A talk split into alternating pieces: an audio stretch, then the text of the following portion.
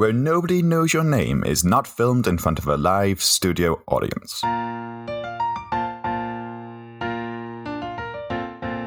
Hello, and welcome to Where Nobody Knows Your Name, a Cheers podcast. Today we're talking about episode 16 of season 5, Never Love a Goalie, part 1. It aired on the 29th of January 1987, directed by James Burrows, and it sees the return of Ken Levine and David Isaacs after a season long absence in season 4. Not only is this another episode about Ken Levine, someone we've had on the podcast in the past, but we see the return of Barry. Barry, welcome back. Another episode with a monkey in it. Yeah, that seems to be my speciality. Uh, I do love those monkeys. We can't wait to talk about them. But first, cold open. So we open in the bar at closing time as everyone gets up to leave. Norm and Cliff realise that they're gaining an extra hour because the clocks go back that evening and uh, they turn around and grab themselves another beer. Rack 'em up, Sam. Still got an extra hour on the clock. Come on now. What are you playing at, Sam? We know your game. it's, it's baseball. That cold open, very much unrelated to the episode as a whole. And uh, from the title Never Love a Goalie, it's a sports episode. And in this episode, Carla starts seeing this French Canadian hockey goalie. yes. See how that develops. Well, we begin with a crestfallen Frasier entering the bar and he declares that his dear friend has died. And this initially gains a little bit of sympathy from Sam until Sam finds out that the dear friend in question is uh, Bonbo the chimp. Poor old Bombo. Sad times. Absolutely. Bombo. I mean, let's let's talk about Bombo for a bit. He was not only your average test monkey, he excelled in all the tests in comparison to the other monkeys, didn't he? He was Frasier's favourite monkey. Frasier's favourite monkey, who was part of an experiment into childcare and parenting. And obviously, that probably meant that he had quite a, a close tie to a monkey that had been raised from a young age. Yes. Although this is all conjecture. I mean, it's probably true. What do we know about childcare and parenting psychological experiments? I only know of Little Albert. Poor little Albert. Yeah. Let's talk about Little Albert. It was instilling the fear of fluff into a child. Yes. Yeah.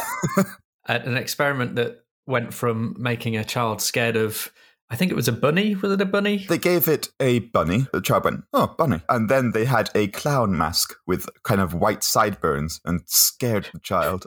And then and then and then they gave the bunny back to the child, and the child couldn't cope. They banged a gong, didn't they? Or, or made loud noises when the bunny was introduced to uh, get a sort of Pavlovian fear response out of the child. I think ultimately it just made the child scared of everything. And, you know, we, we should probably stop there. I think the whole story is quite tragic after that point. Yes, Google Little Albert. But in terms of childcare and parenting, don't try to scare a child. That's all I know. Maybe wait till they're a teenager and then jump out from behind the curtain. I think that's as, as far as your pranks can go. Yeah, teenagers are fine. Teenagers deserve a little fright.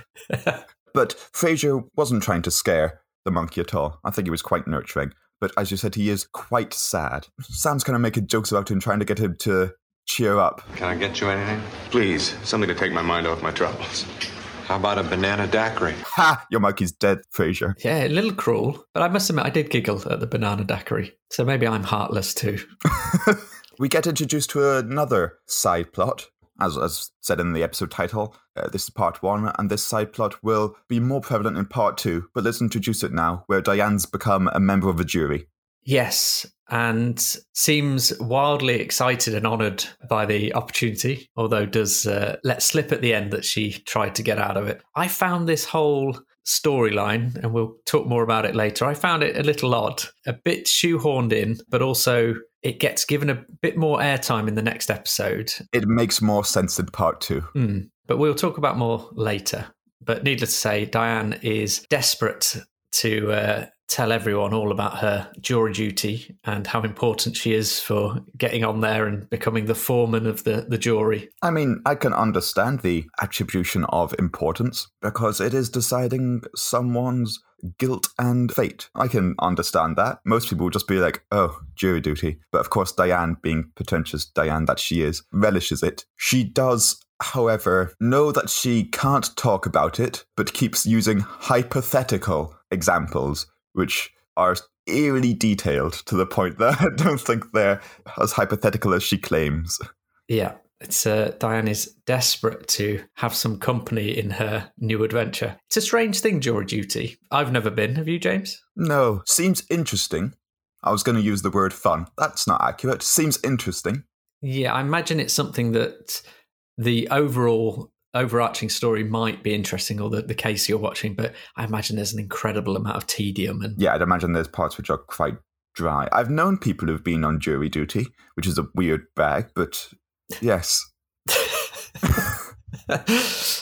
there's there's your claim to fame. But no, uh, I've never been on jury duty myself. However, I do think it's not going to be as exciting as 12 Angry Men. No. That's my benchmark for jury duty. Oh, mine is the um, Tom Cruise, Jack Nicholson. You can handle the truth. Absolutely, yeah. Yeah. I am going to find a point in my life to shout that at someone. But I'll tell you what, about her trial, Diane don't know Jack. Oh, Uh, uh, very nice, James. at, at least not yet. All we do know, and it's alluded to throughout in an increasing manner, is that it's the trial of a husband who had a chainsaw in the kitchen, and hence the wife thinks he was trying to kill her. Yes. That's it. And Diane, uh, it seems, gets the same opinion, uh, but we shall come back to that later. So, whilst Diane is excited about her jury duty, we get a new visitor to the bar that the rest of the bar seem excited about. And this is a ice hockey goalie who's making big waves for the Bruins, the, the Boston ice hockey team, because they've won five in a row since he joined. And he's the new golden star. Into the bar he comes to some acclaim. And in particular, there's one person in the bar who is very excited to meet him. Carla. Carla likes her sport. She used to be very obsessed with Sam back in day. She's found a new sports obsession now by the name of Eddie Lebec.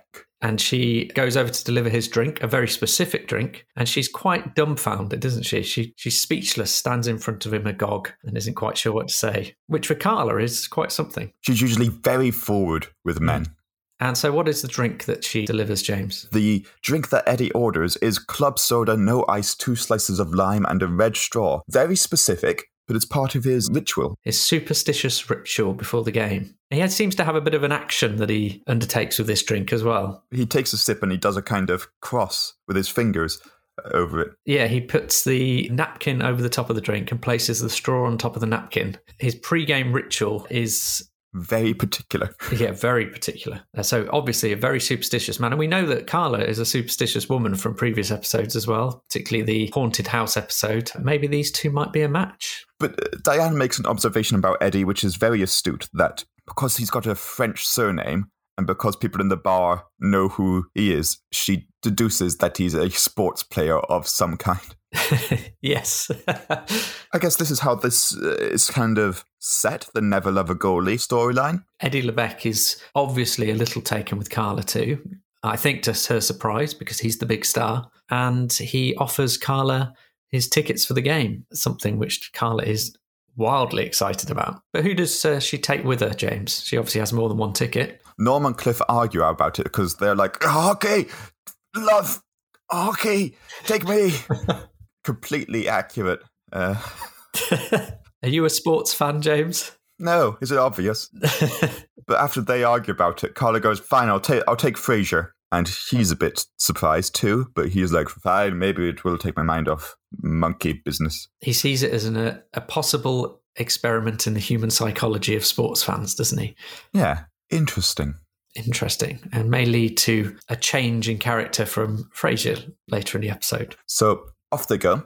This all moves very quickly, doesn't it? This we jump straight from them leaving to coming back. Well, one of them coming back. Yes, Carla returns alone. No Frasier in sight just yet, and Carla is wildly excited because she thinks that Eddie has made a romantic gesture towards her. Do you remember what that gesture is, I remember what though is. It's a it's a very Tortelli gesture. I can imagine Nick doing much the same, where he spits at her. yes. a sort of uh, sportsman's end of game gob onto the field. It's bodily fluids. It's romantic. Yes. I don't recommend it. This is just Carla's view. Who am I to say what a romantic gesture is between Carla and her potential lovers? But he is interested, and she is interested, regardless of whether that specific gesture was a invitation of any sort. But typical Carla, she even says in this episode she loves that kind of guy. She loves the goalies because they're uh, they're living a life of danger. They're more likely to have missing teeth and bruises. She likes them rough and ready, does Carla? Four. Four indeed. Then Frasier returns. Yes, he's had quite the adventure, hasn't he? Been arrested. oh, Fraser, what are you like? What what a jape he gets himself into. He's got himself into a scuffle. And quite enjoyed it by the sounds of things. Visceral thrill. Yes. So what happened, James? Some guy in front of him, he couldn't see. Frasier asked him to move. Guy elbowed him. Uh, escalation. I think in this case it was a cowboy hat, which I'm with Frasier all the way here. I've been to many a sporting event, and if the person in front of me was wearing a cowboy hat, which are quite large things, I think I'd be a little put off as well. Yeah, particularly in hockey arenas because they're quite compact, aren't they? They are, but that probably means that you've got a bit more of a steeper seating area. So a cowboy hat is what begins this scuffle. Well, so there was this guy sitting in front of me who insisted on wearing his cowboy hat. Well, I asked this Huckleberry several times to remove it. And he refused, and so then I just took it off his head and handed it to him. He handed it back to me with his fist. I think I've been to a baseball game with the cowboy hats. I was not wearing the cowboy hat, but cowboy hats were present. Now, I've also been to a baseball game, a very sparsely populated baseball game in San Francisco, where we started a Mexican wave. Um, Was there only five of you? there was five of us, and then probably another twenty people spread around this huge stadium. I'm, I'm very proud to say that it caught on. I went to see years ago now. Uh, went to see a Yankees and Orioles game. Quite enjoyed it. Long, No, it didn't go into extra innings. Final score was 9 1. However, the score of the hockey game is that the Bruins won. to continue their streak.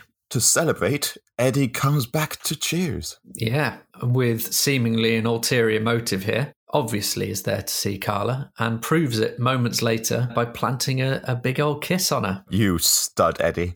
Eddie decides to start a romance with Carla. Eddie can't help himself but start a romance with Carla. He's like, everything's gone so well, and I'm not going to change anything except one thing. What could go wrong? Yes. Carla is worried by this because Eddie is the big famous new star on the block, paying for everything, although she's driving him everywhere. She's his limousine Chauffeur. chauffeur. yeah, she is not the limousine. on my back, off we go. It's a compromise of sorts, I guess. Mm. But they're both loving it. They're both loving the company of each other. Yeah, they seem to have a whale of a time. Finally, we see Carla in a good relationship, it seems, if early, but he certainly seems like a nice chap. Or so it seems. Well, he is a nice chap, but the good relationship, or so it seems. Or so it seems, but we shall come to that. We get a little bit of uh, Diane time in between here, and Diane essentially is doing the same thing throughout this whole episode, which is pretending she's not trying to talk about the jury trial. The chambers of justice, she is. Very good, James. Sure. I know you wouldn't let me down. She's even bothering customers about it. It looks like she's talking to them for 20 minutes straight, questioning the nuances of the justice system and giving existential questions. And they're just like, please get our drinks. Yes. No one is interested in hearing what she's got to say. That seems quite a regular thing with Diane. She certainly seems to rub people up the wrong way. It's also because no one's really prompted this. I'd understand if Cliff, I could imagine, because Cliff likes his facts. He's a bit nosy. If he went, uh, so Diane, tell me about this uh, trial here, and then she went off on one, I get it. Doesn't happen. She just starts telling people. Yes. Terrible jury member. In the middle of this, we've got Eddie returns to the bar again and orders his pre-game drink. And there's a nice little joke with uh, Woody in here. Woody, get that man a club soda, no ice, two slices of lime, and a red straw. Is that really what you want? Yes, sir. How'd you know that, Sam? You ordered it yesterday. Oh, well, I'd better hurry.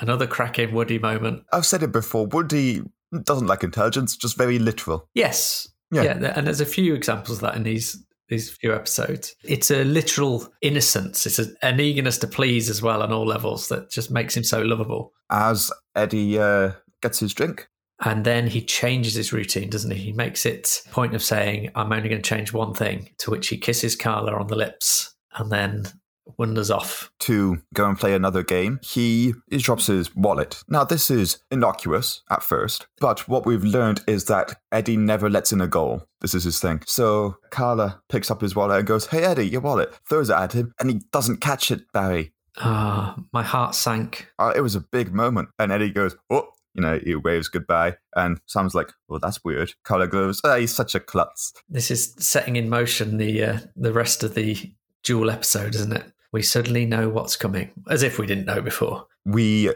see a game on the TV. The goalie lets in some goals, which is not okay. Again, the way you s- explain sports is, is a thing of beauty, James. he, he lets he lets him some goals, so he does, uh, and apparently it's a goal that he should have blocked in his sleep. And this is according to the sports announcer, of which I am not. And it's a, a game that miraculously, I think he only has had one shot against him throughout the whole game, which is our way to not know whether he's still got his skill or not. But then, right at the death, the last shot of the game, he fluffs and lets in an easy one, and they lose. The footage that was shown on the TV, I'll have you know, is not actually the real Eddie LeBec. It's actually Doug Keans, number 31, who was a Bruins goalie. So, Doug Keans is the man who fluffed this shot. Yep, Shame on him. big shade there for a 34 year old hockey match. Poor old Eddie getting all the blame. but since we're talking about people who appear in this episode, let's talk about the cast. We have Jay Thomas as Eddie LeBec. He also had a recurring role in Mork and Mindy as Remo Da Vinci. This was his second ever role. He's also appeared in Family Ties, Golden Girls, Murphy Brown, the Santa Claus films as the Easter Bunny, and Ray Donovan. Mark Arnott appears as Mark, Deanna Oliver as Deanna, in addition to writing 67 episodes of Animaniacs. Oliver also appeared in Joni Loves Chachi, Night Court, Newhart, and she played the titular role in the Brave Little Toaster series. Hugh McGuire as Hugh and Steve Gianelli as Steve. If you'd written that many episodes of Animaniacs, your CV would be bulletproof, wouldn't it? I wonder if uh, she had any hand in the the Animaniacs "Countries of the World" song. What an incredible example of timing, fitting all those words into that that tune. Brilliant. As said, Eddie misses the goal. Carl is a bit kind of worried, and Sam tries to comfort her by saying, Oh, he just had an off night. And Carl goes, Yeah, yeah, that's what it is. Nothing to worry about. She leaves, and everyone's going, ooh, tugging at their collar a little bit. Yeah, Mm. the old Homer Simpson. Uh, and that's basically how the episode ends. Mm. And uh, we'll leave you with that tension as uh, we move on to trivia. Is that the doorbell, James? It is the doorbell, accurately cued doorbell. Well, shall I start us off then, James? Then my, my I'll open my first envelope. At the beginning of the episode, Cliff and Norm gain an extra hour at the bar. But what is Woody's mnemonic for remembering which way the hours go? I'm going to say it's something very Indianan. Yeah, yeah, a little bit. It's quite a little nice phrase that he's got. It's spring forward and fall back. Oh, I know this. Yeah. Yeah, my my mum told me this. Uh, I don't know whether she learned it from Woody or whether it was a pre-existing phrase Well, it's certainly an American phrase. because of fall. Yeah. Because autumn is not a verb. No. That's a wonderful phrase. Pearls of wisdom from James. Also in the cold open, how long has Norm been at Cheers? 17 hours. And he says that 17 hours flew by. He's nothing but committed. Is that normal? Imagine drinking for that long. He's, he's in fine feckle Yeah. for that time in the morning. He doesn't seem that drunk. No, He certainly ate something in between, though. you'd hope so. Lots and lots of bar snacks. Lots of dirty bar snacks.